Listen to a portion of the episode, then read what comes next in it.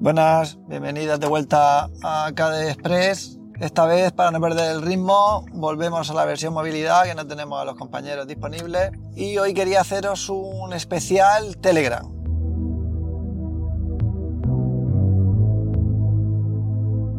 Que me diréis, pero esto no va de KDE y Plasma. Digo, sí, pero alrededor de Telegram hay un montón de recursos, que a lo mejor hay algunos que no conocéis. Entonces voy a haceros un resumen de todos los canales y grupos que tenéis en Telegram para poder relacionaros y recibir información o hablar sobre KDE.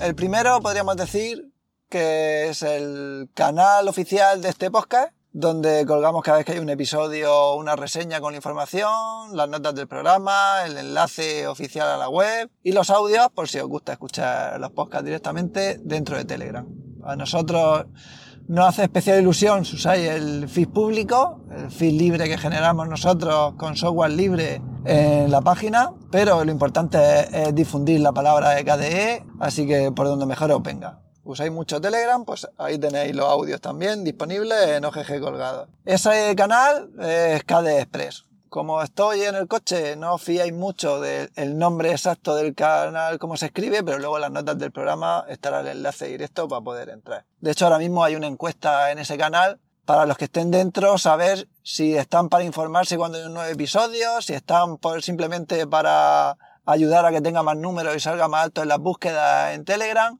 o si realmente están en el canal porque escuchan ahí los audios. Por ahora, como en casi todas las encuestas que yo he visto, hay poca participación, creo que son 77 participantes en el canal y a lo mejor hay 20 respuestas y hay un buen número que sí que lo escuchan dentro de Telegram. Pues ese sería el primero y el más sencillo porque ahí estarán los enlaces a todos los demás, aparte de la nota del programa, pero es más sencillo pinchar ahí y que os lleve el resto de canales. El siguiente sería el KD Planet, el internacional, que es donde aparecen todas las noticias del agregador de noticias, que es una web que se llama Planet KDE, donde toda, la mayoría de desarrolladores de KDE que tienen un blog y algunas páginas oficiales también de KDE, ahí ponen su RSS y conforme van saliendo noticias aparecen en esa web y este canal de Telegram lo que hace es pues coger esas noticias y os la pone en el canal para que no tengáis que estar atentos a un lector de RSS o a entrar en la web.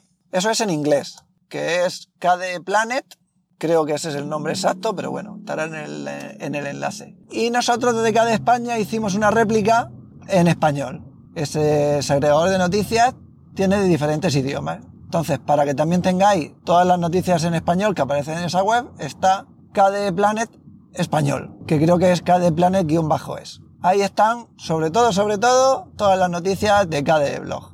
Y luego también tenéis, pues si Víctor HCK o si yo etiquetan en sus blogs que la noticia es de KDE, pues también sale. Hay unos cuantos, la lista es pública de ver a quién agrega ese RSS y ese canal, pero el 90% de las noticias son ese.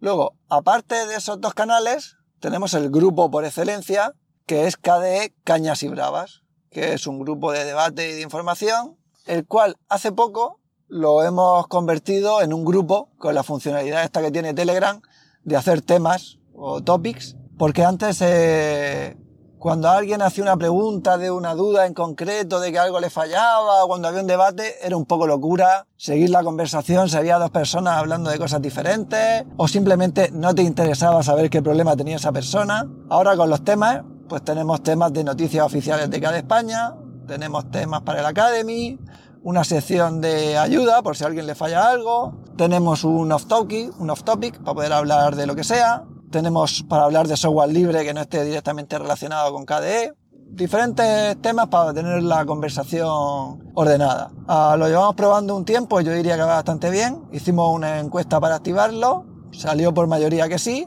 Había alguna gente que no le gustaba y dio en algunos motivos, que sí es verdad que tiene alguna cosa peor, pero tiene también bastantes ventajas, que es lo que vio la mayoría.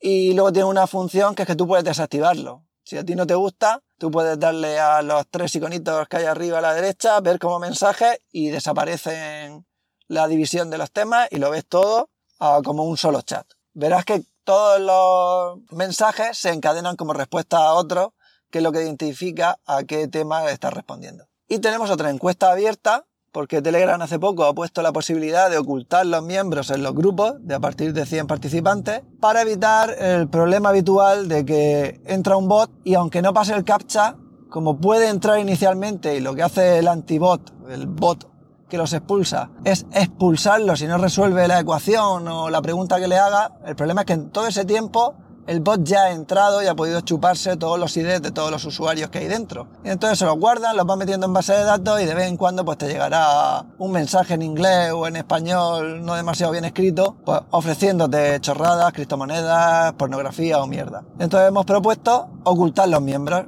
Eso tiene una serie de inconvenientes que algunos participantes del grupo han puesto, como que ya no tienes tan fácil mencionar a alguien que hay dentro del grupo, a no ser que evidentemente pues haya escrito hace poco y entonces o le contestas o ves cuál es su alias y le puedes mencionar. Pero ya no puedes mencionar a cualquiera porque no puedes ver a las 200 o 500 personas que hay. Ahora, ahora mismo la encuesta creo que va ganando el sí en ocultarlo. Yo estoy en algunos grupos que ya lo han hecho, pero está ya tiempo de votar si os interesa. Yo la verdad es que me encantan las estadísticas, pero veo una participación muy pequeña en todas las encuestas de Telegram que veo. Yo creo que es porque la gente se apunta a muchos canales y a muchos grupos que luego no miran siglas. Entonces, aunque haya 500 personas realmente que lo abran y que se metan, a lo mejor no hay ni un 20%, hay 100 y de esas 100 pues algunas contestan las encuestas. En cualquier caso, pues bueno, la encuesta representa a la gente que está activamente ahí metiéndose y que está interesada en el tema. Ah, hemos dicho el CAD Express, Planet y Planet en español y el grupo de Cañas y Bravas. Luego también hay varios grupos de, estos ya son todos eh, internacional, pues hay un grupo de Caden Live, hay un grupo de Grita, hay grupos específicos de administradores de sistemas de KDE, de promoción. Eso también os dejaré un enlace a la página oficial de, de KDE Internacional que tiene ahí un listado de, de los grupos. Todos esos, los internacionales, la mayoría tienen un puente de Matrix.